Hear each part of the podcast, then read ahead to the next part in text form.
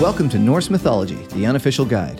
It's unofficial because I'm neither a credentialed academic nor a time traveling medieval Norse pagan, but I deal with this material directly from the sources, interpreted through the lens of the experts and their opinions. If you're looking for depth and detail in a simple and accessible way, then you're in the right place.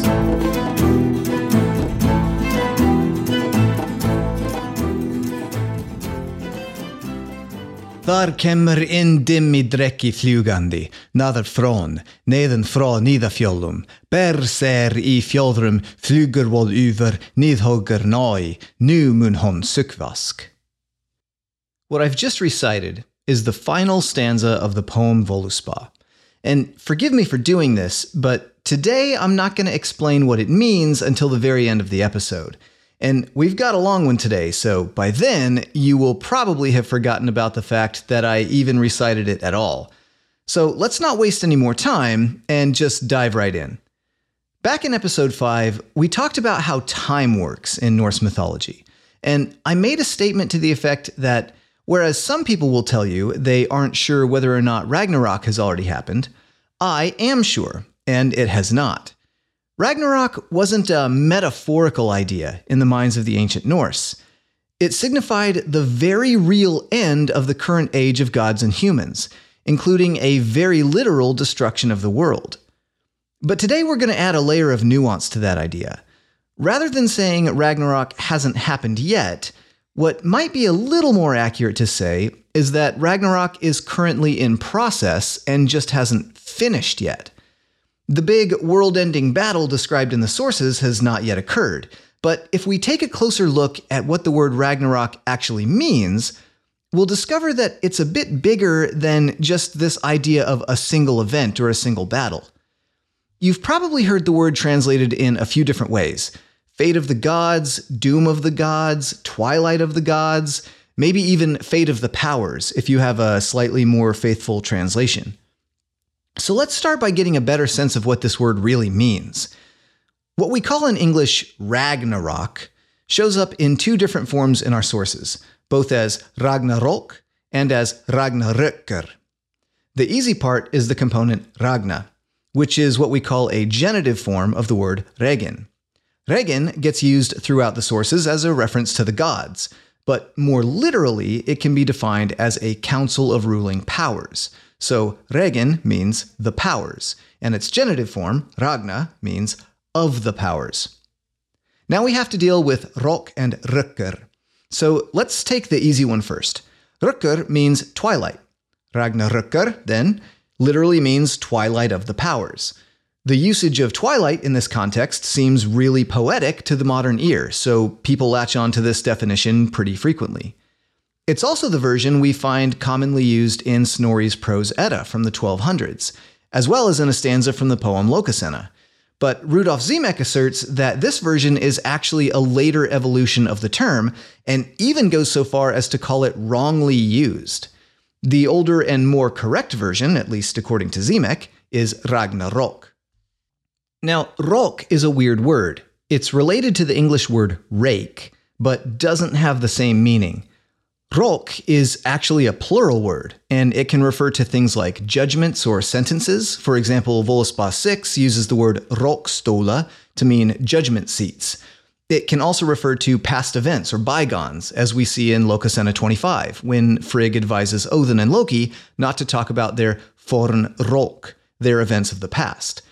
And it can refer to the culmination of something, as in the phrase aldarok, which seems to mean the end of an age in Vafthrudnismal 39.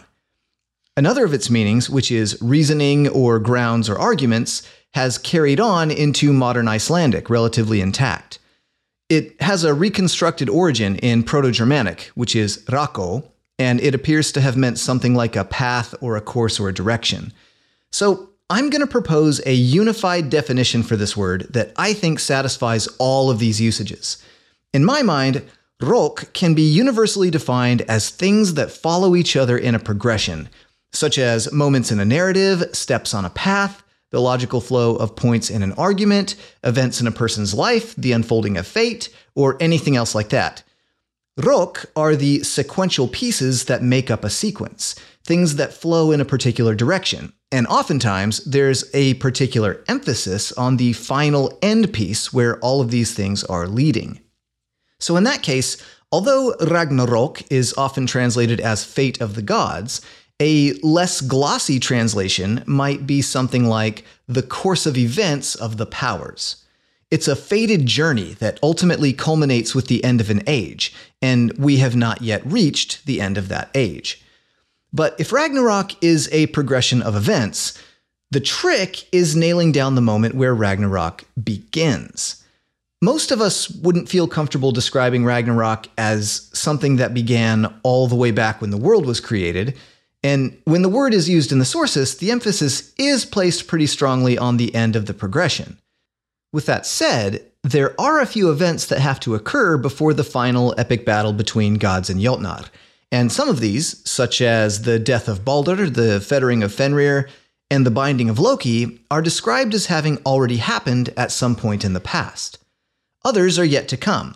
So, if we want to look at Ragnarok more broadly as a course of events that tie together the fates of the gods, we can easily say that Ragnarok is already underway.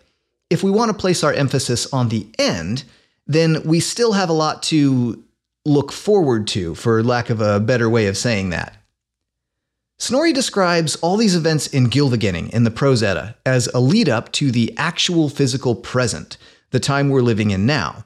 And from here, he moves on to what mankind can expect to come in the future. So, as we dig into those events, let's try and put together a cohesive narrative for events as they are described both in Snorri's version and in the poetic sources.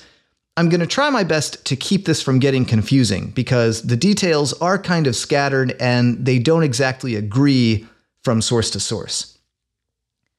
In the conversation between Gangleri and the three wizards in the Prose Edda, Gangleri has just been told that Loki currently lies chained by his son's guts in a cave and that he will have to stay that way until Ragnarok. Gangleri then mentions that he's never heard of Ragnarok before and asks to know what there is to be told about it. The wizards begin by explaining that we ought to expect at least six years' worth of winter related problems coming in the future. To begin, there will be three winters containing great battles throughout the world, characterized by the breaking of kinship bonds and brothers killing each other over greed. As evidence for this interpretation, the wizards quote Voluspa stanza 44. Quote, Brother will fight brother and be his slayer. Sister's sons will violate the kinship bond. Hard it is in the world. Whoredom abounds. Axe age, sword age, shields are cleft asunder. Wind age, wolf age. Before the world plunges headlong, no man will spare another. Following these three winters, the wizards say the world will have to endure an even harsher winter event called Fimbulvetr, which just means mighty winter. Fimbulvetr is believed to last for the length of three winters all on its own, but with no summer in between, which brings our sum total of years characterized by winter related problems up to six. During this time, there will be great frosts and harsh winds, and snow coming in from all directions, with the sun doing absolutely no good at all. Much of mankind is apparently expected to die during this time, as the poem Vafthrudnismal contains a short discussion between Odin and the Jotun Vafthrudnir about specifically which humans will survive when Fimbulvetr occurs. And the answer is that there are just two, who will be saved in a place called Hoddmimis Holt. But we'll come back to this. For now, let's pause for a second and jump way back in time to about 536 AD, which is more than 350 years before the Viking Age began. In either 535 or 536, some volcano went off somewhere. Exactly when and where is debated. And it triggered an event that has come to be known as the volcanic winter of 536.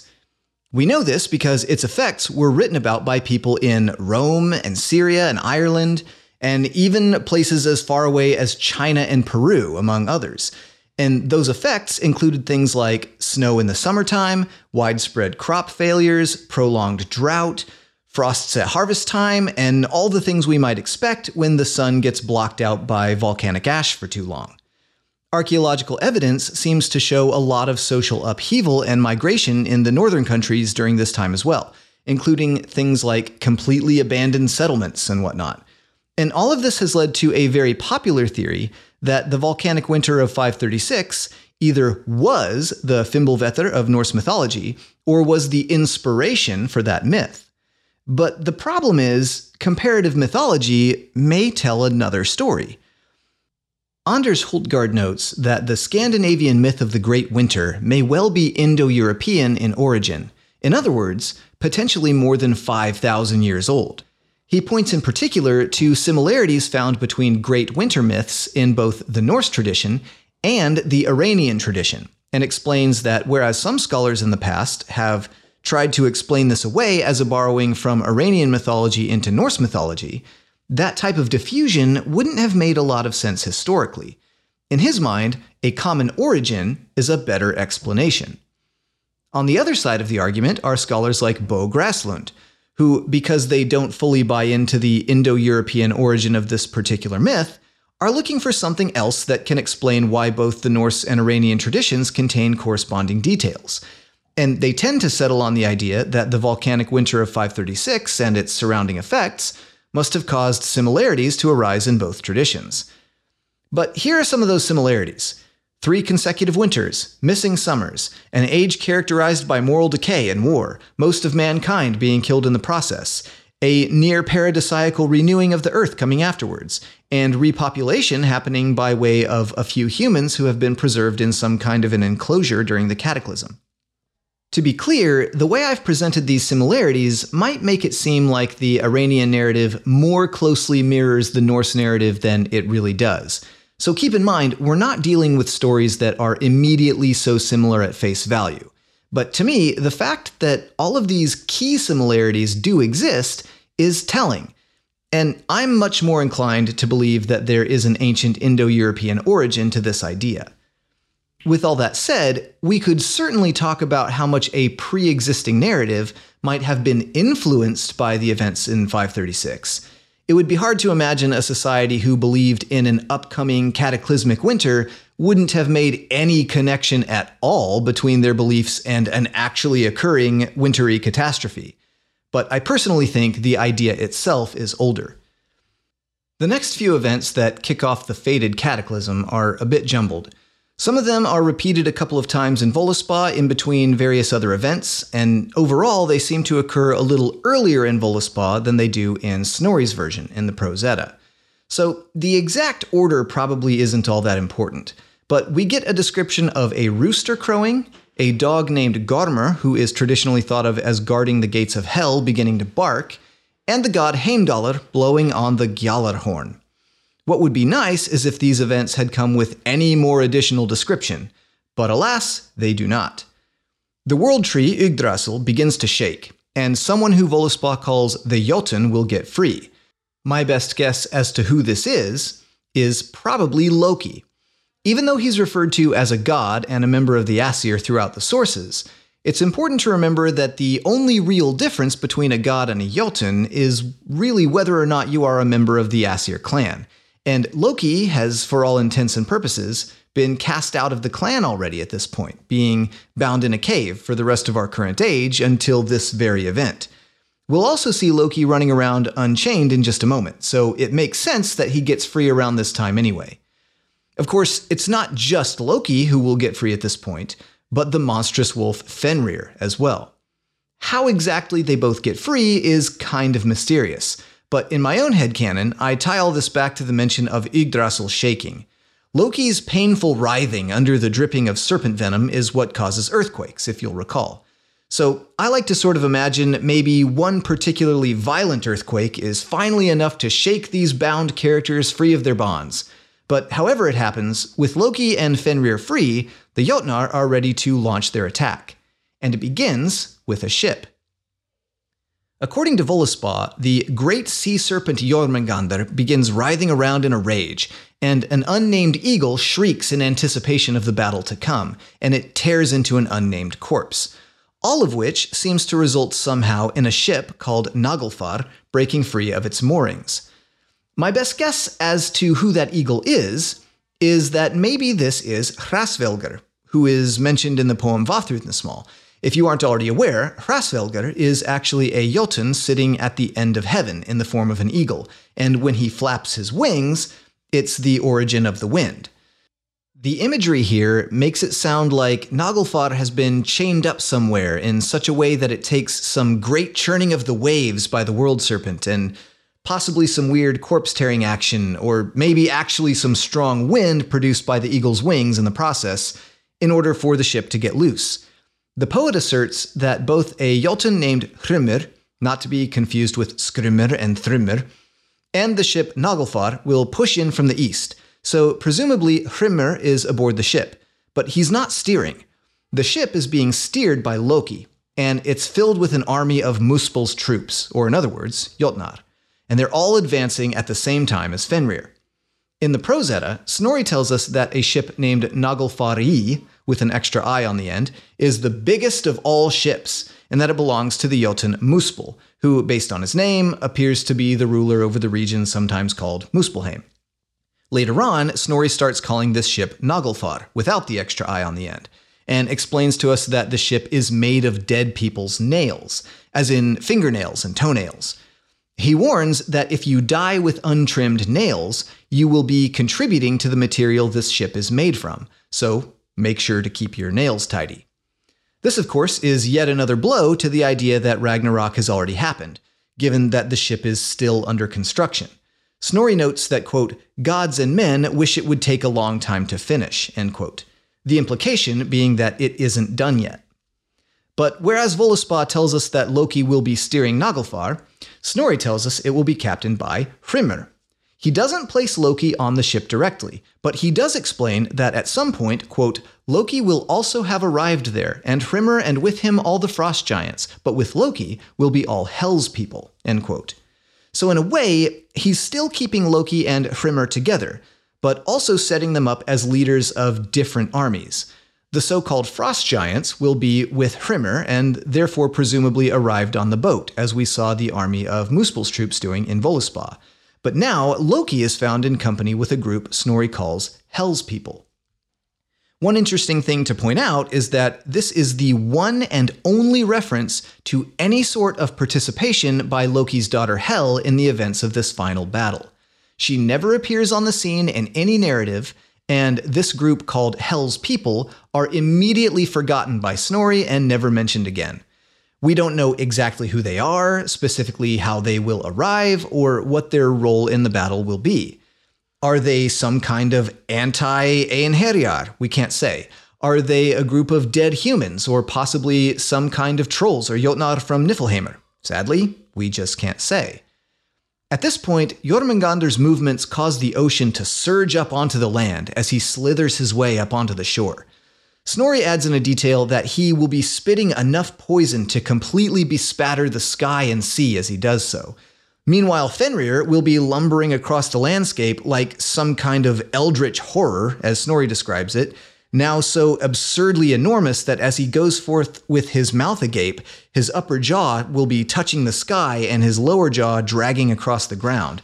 And he's going to have flames burning out from his eyes and nostrils. Just stop for a second and imagine that. A wolf who, based on what his mouth is doing must essentially be the size of a mountain, at least, and with fire coming all out of his face and stuff, on his way to murder the gods, while his even larger sea serpent brother is spraying venom all over the sky, which surely must also then be raining down all over the world and killing everybody. It'd be pretty hard to miss this, and not exactly the kind of thing you'd want to be around for. Voluspa explains that all of Jotunheimr roars as the Asir take counsel together and the dwarves start to groan. Odin also takes this opportunity to speak with the disembodied head of Mimir, but we don't get any insight into how that conversation goes. And then suddenly, the sky itself is cloven apart, and the Jotun Surtur, who typically stands as a guard at the border of Muspelheim, comes up from the south carrying fire and a sword blazing with light brighter than the sun. In Snorri's version, Surtur actually comes out from the cloven sky, leading the sons of Muspel, and they attempt to advance across the rainbow bridge, Bifrost, but their collective weight breaks it, forcing them to continue their advance over land. Another short version in the poem Fafnismal actually has Bifrost breaking as the gods try to cross it, leaving their horses to flounder in a great river. Overall, conditions are terrible, says the composer of Voluspa. Mountains collapse, troll women are abroad, and people are walking the hell road, or in other words, dying from all the calamity. Snorri asserts that it's actually at this moment when Heimdallr finally blows his horn, as the final clash of armies is about to commence. He also adds a detail that when Odin counsels with Mimir's head, he rides to Mimir's well to do it, indicating that Snorri doesn't think Odin is carrying this head around with him all the time. Snorri next describes a scene wherein all of our heroes and villains, all the gods in Jotnar, meet at a field called Vigridr, which means like killing place. This is the name of the field as given in Vafthrudnismal as well, where we are also told that it is 100 rests in size. That is 100 times the distance you would travel before resting, and this is both in length and in width. But it's worth noting that Fafnismal says the battle will take place on an island called Oskopnir. So maybe it's a field on an island.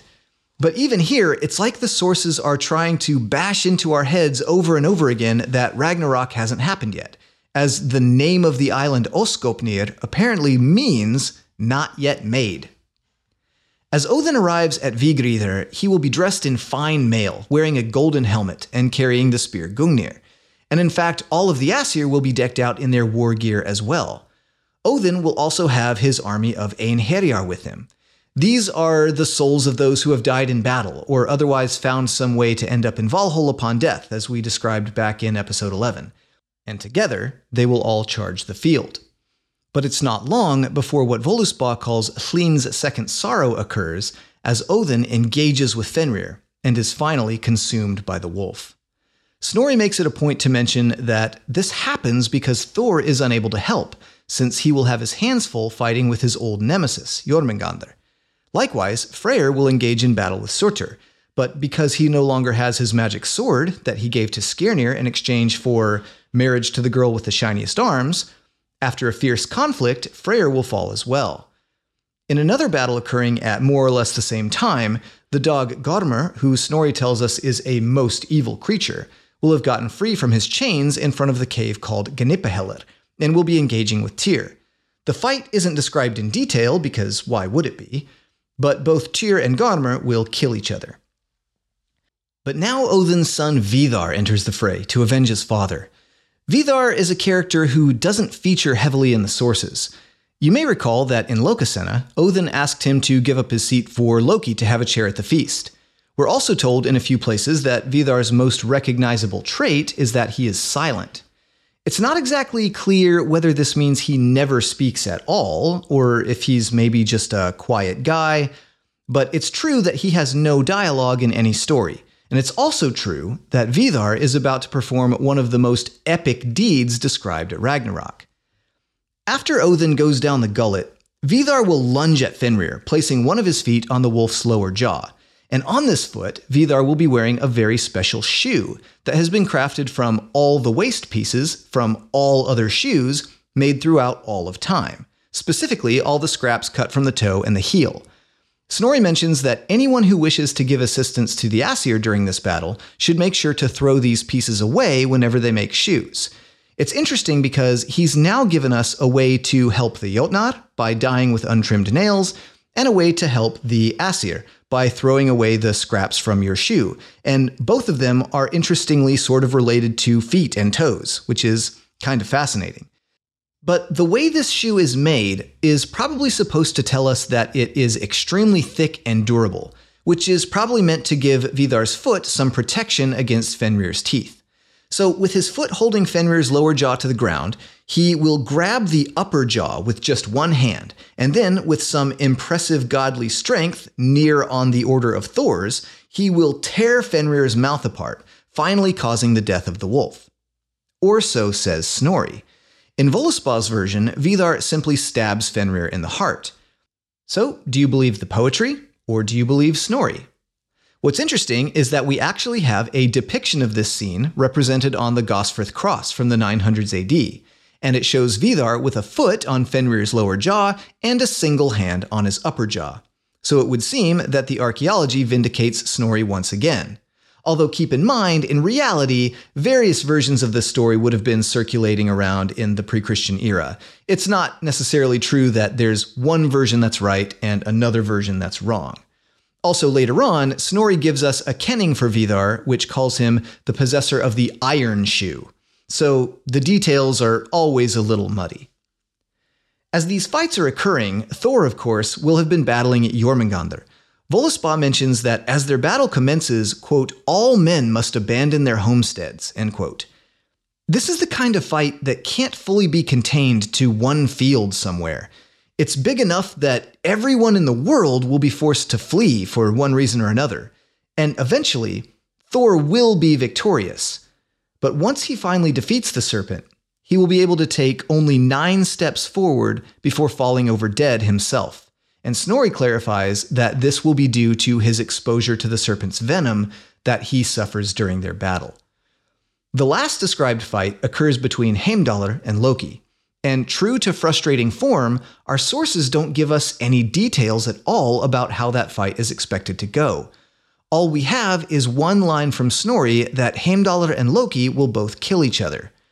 And then finally, with Odin, Thor, Freyr, Heimdallr, and Loki all dead, Surtur will fling fire over the whole Earth, incinerating absolutely everything, and causing the destroyed Earth to sink into the sea, presumably taking everything built by the gods along with it.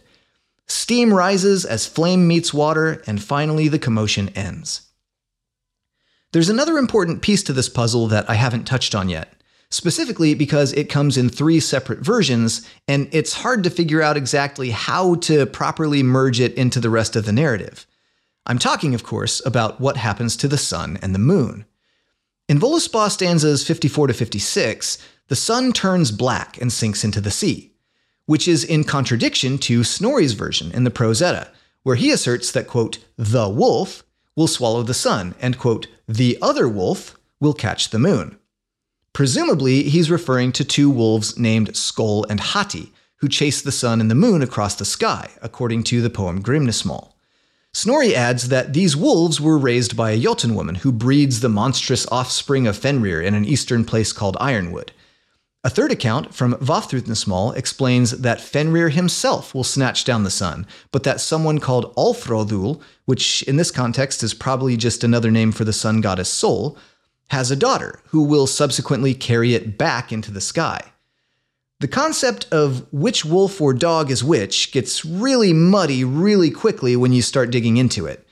There are some reasons to theorize that Skoll might actually be another name for Fenrir, or that Gormr might even be Fenrir as well, and there are reasons to theorize that this woman in Ironwood might be Loki's mistress Angrboda, which would bring in some incestuous implications with the way she ended up with Fenrir's offspring that I think are probably too ambiguous to get into here.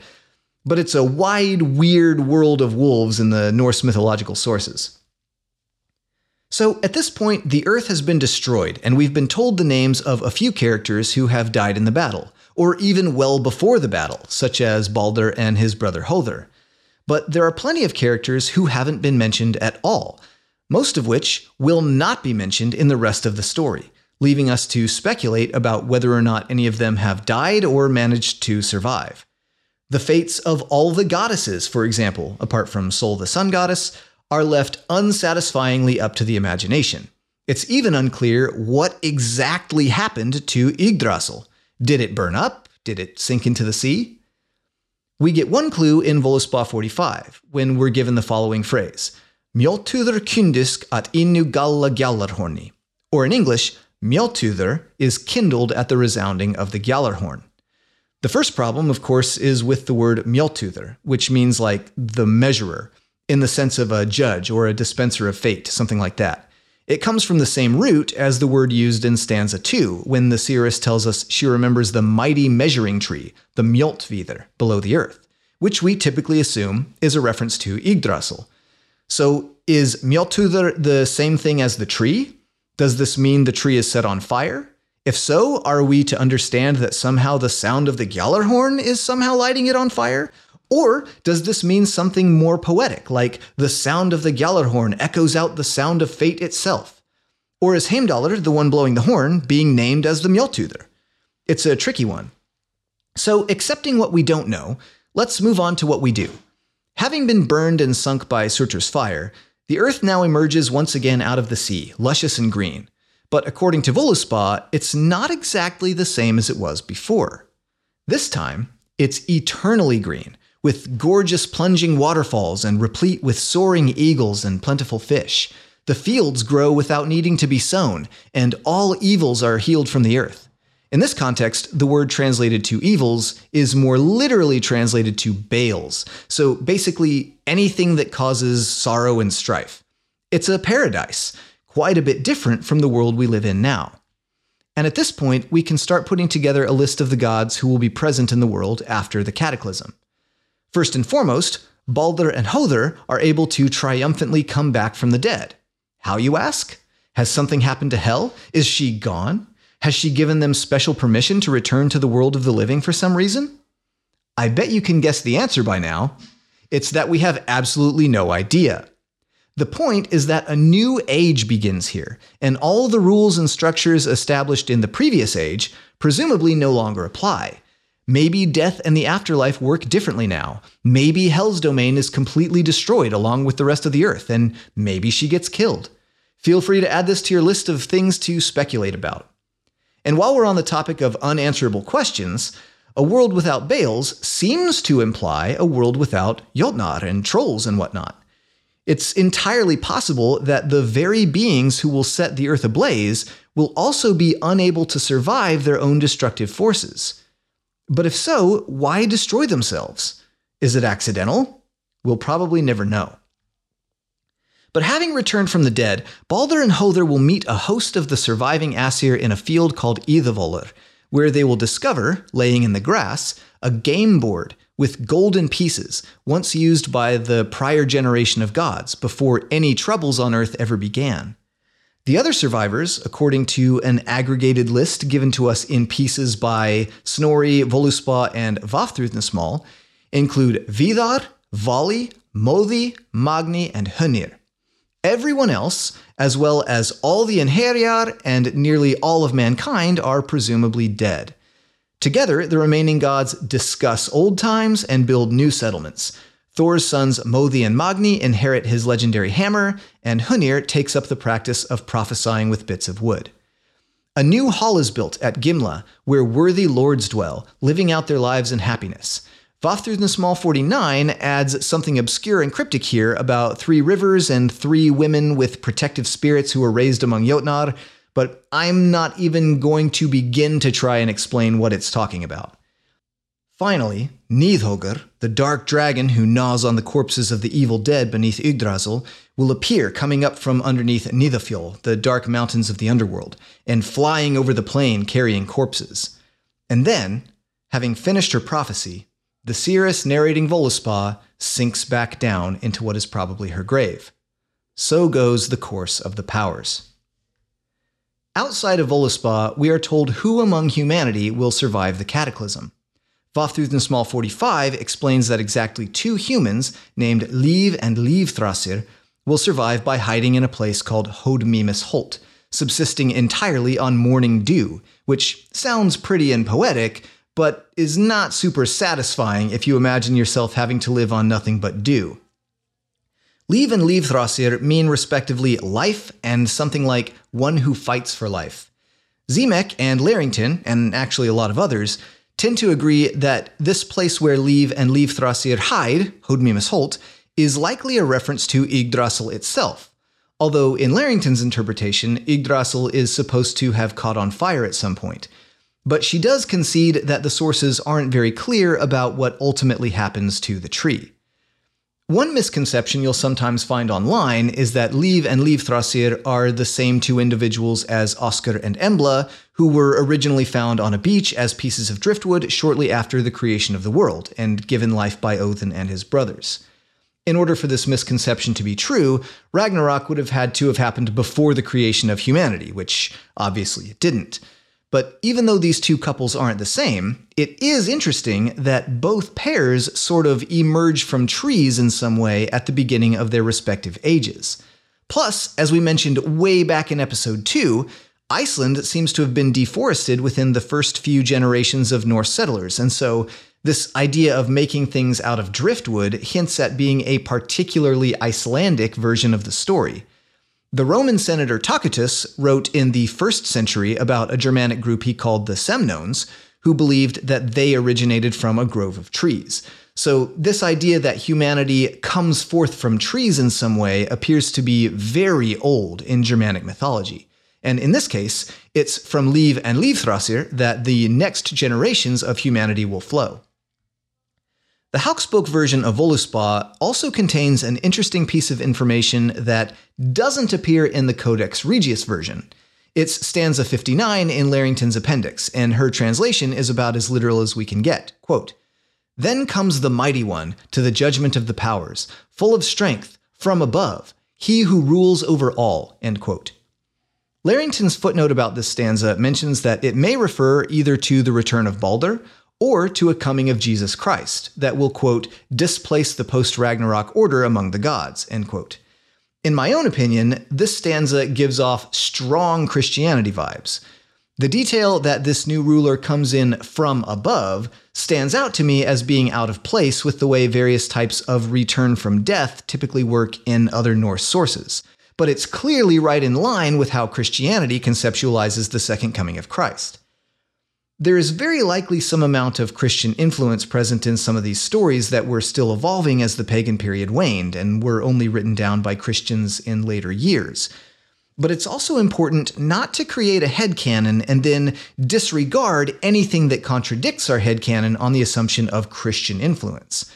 There's plenty of information in the narrative that seems reminiscent of Christian concepts, but as long as that information is also reminiscent of broad Indo European mythological concepts, then we will need a better reason to discard it. So, to start kind of wrapping things up here, let's talk about a really common question people tend to start asking right after digesting the whole Ragnarok narrative. I've already touched on a few that are just impossible to answer, but this one warrants a little discussion because the sources do give us a couple of clues. And the question is Are the dead gods permanently dead? And what does it mean for a god to be dead anyway? Vafthrudnismal 47 describes Ragnarok as a time, quote, Thaw er regen døya, literally when the gods die. Hyndluljóð uses the phrase rogen of thrioti, meaning the gods come to an end. Fjolsvinnsmal 14, Sigurdrifamal 19, Lokasenna 41, Grimnismal 4, and Vafthrudnismal 52 all use the phrase Ryufaskregin, which means in this context something along the lines of the gods are destroyed. I personally read this altogether as being an idea of permanence. Additionally, as I mentioned, Vafthrudnismal 51 asserts that Mothi and Magni will have Mjolnir after Surtur's fire is slaked if there was some idea that Thor wasn't really gone, or that he could still have some kind of influence in the world, it would be really strange for the sources to transfer ownership of his hammer over to his sons. But this is all the information we really have. In terms of why a death like Baldur's wasn't permanent, but Thor's, for example, might be, we don't know for sure. Maybe it has something to do with one age ending and another beginning, with a new generation of gods set to take over the mantle of the previous ones. Maybe it has to do with the fact that Baldur's death is a wrong that needs to be righted, whereas the other gods have misdeeds to answer for. Mythology isn't designed to abide by a structured system of logical rules, so any speculative answer is essentially just as good as any other.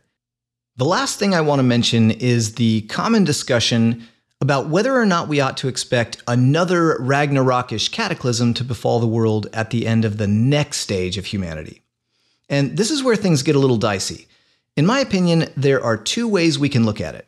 On the one hand, there's an answer we can derive from little hints and clues in the sources, and from mythological information found in related traditions.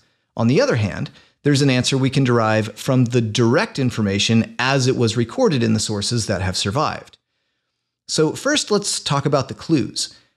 Indo European religions very commonly feature cyclical ages of destruction and renewal.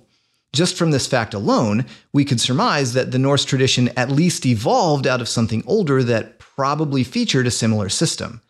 There's also this idea that mankind emerges from trees in some way at the beginning of our age and then emerges again from trees at the beginning of the next one. It would seem to hint at a repeatable pattern. And given that so much of ancient Norse life revolved around the cyclical patterns of the sun and moon and seasons, and the fact that reincarnation shows up here and there, allowing people to live lives over and over again, wouldn't a non cyclical timeline be weirdly out of the ordinary for this type of mindset? But we also have to contend with the actual information recorded in the sources. Keep in mind that in the very beginning, there was nothing but an empty, yawning void until Odin and his brothers first created the sea from Ymir's blood and the earth from Ymir's corpse. When the earth sinks into the sea at the end of Ragnarok, we should remember that this is the same sea that was created with Ymir's blood, and when it rises back out again from that same sea, it has not needed to be rebuilt by the hands of a god. There's no second act of creation, if that makes sense. This would imply that there were probably no prior ages, since before the creation of the world there was nothing. And since an act of creation is not necessary to start the world again after it's destroyed at Ragnarok, we're not exactly seeing a repeat of what happened before.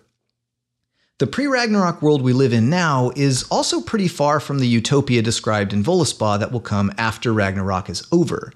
With all bales removed from the earth, it would seem that we are lacking the conditions necessary for another cataclysm to occur further down the road. And then, of course, there's the problem that not once in any surviving source is the idea of a cyclical timeline of destruction and renewal ever actually described say what you want about Christian influence in Voluspa, but such a fundamental idea is pretty weird to leave out of every single poem that discusses the history and future of the world. Now, if you don't like this interpretation, and if you spend enough time looking around for somebody giving you reasons to believe that Ragnarok is cyclical, you will eventually stumble upon somebody telling you that the presence of the dragon Nidhogr in the final stanza of Voluspa indicates that there is still evil in the world, and that another cataclysm will therefore come in the future. This is a weirdly popular idea, so let's read that stanza together.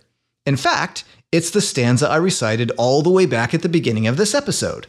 Once again, Thor kemmer in dimmi flugandi, nader från, neden fra nidafjollum, ser i fjodrum, flyger wol uver, nidhogger nai, nu mun hon sukvask. There comes the gloomy dragon flying, a gleaming serpent, up from beneath Nithafjol. Nithogr flies over the field, bearing corpses in his feathers. Now she will sink. To me, the idea that this stanza implies a second cataclysm in the future is an extremely presumptuous interpretation of a single stanza wherein Nidhogr simply flies away. For all we know, the reason he flies away is because evil is now gone from the world, and he has no more reason to remain underground sucking on the corpses of evildoers, as he does now during the first stage. In fact, Simek's opinion, which I don't believe is actually a majority opinion in this case, is that this stanza of Voluspa speaks to the quote, final destruction of Nidhogr. Final destruction isn't the phrase I would use, but I do read it as a likely description of Nidhogr leaving because he no longer has a purpose in the new age. But even though I don't personally believe the sources are explicitly telling us we should expect a cyclical Ragnarok, I've decided to subvert myself just a little bit by ending this episode with the same stanza that it began. And even though the timeline as it actually exists in the sources ends after presenting us with a renewed Earth after Ragnarok, there's no reason this show has to end the same way. There's still tons of Norse mythology left to explore, so let's continue to go all Viking together next time on Norse Mythology, the unofficial guide. Sources for this episode include Dictionary of Northern Mythology by Rudolf Simek, 2007. Fimbulvinter Ragnarok och Klimatkrisen år 536-537 by Bo Gräslund 2007. Sacred Tree and Holy Grove by Joseph S. Hopkins 2020 on mimisbrunnr.info. The Mythic Theme of the Great Winter in Ancient Iranian Traditions by Anders Hultgard 2002. The Poetic Edda translated by Carolyne Larrington 2014 and the Prose Edda translated by Anthony Faulkes 1995.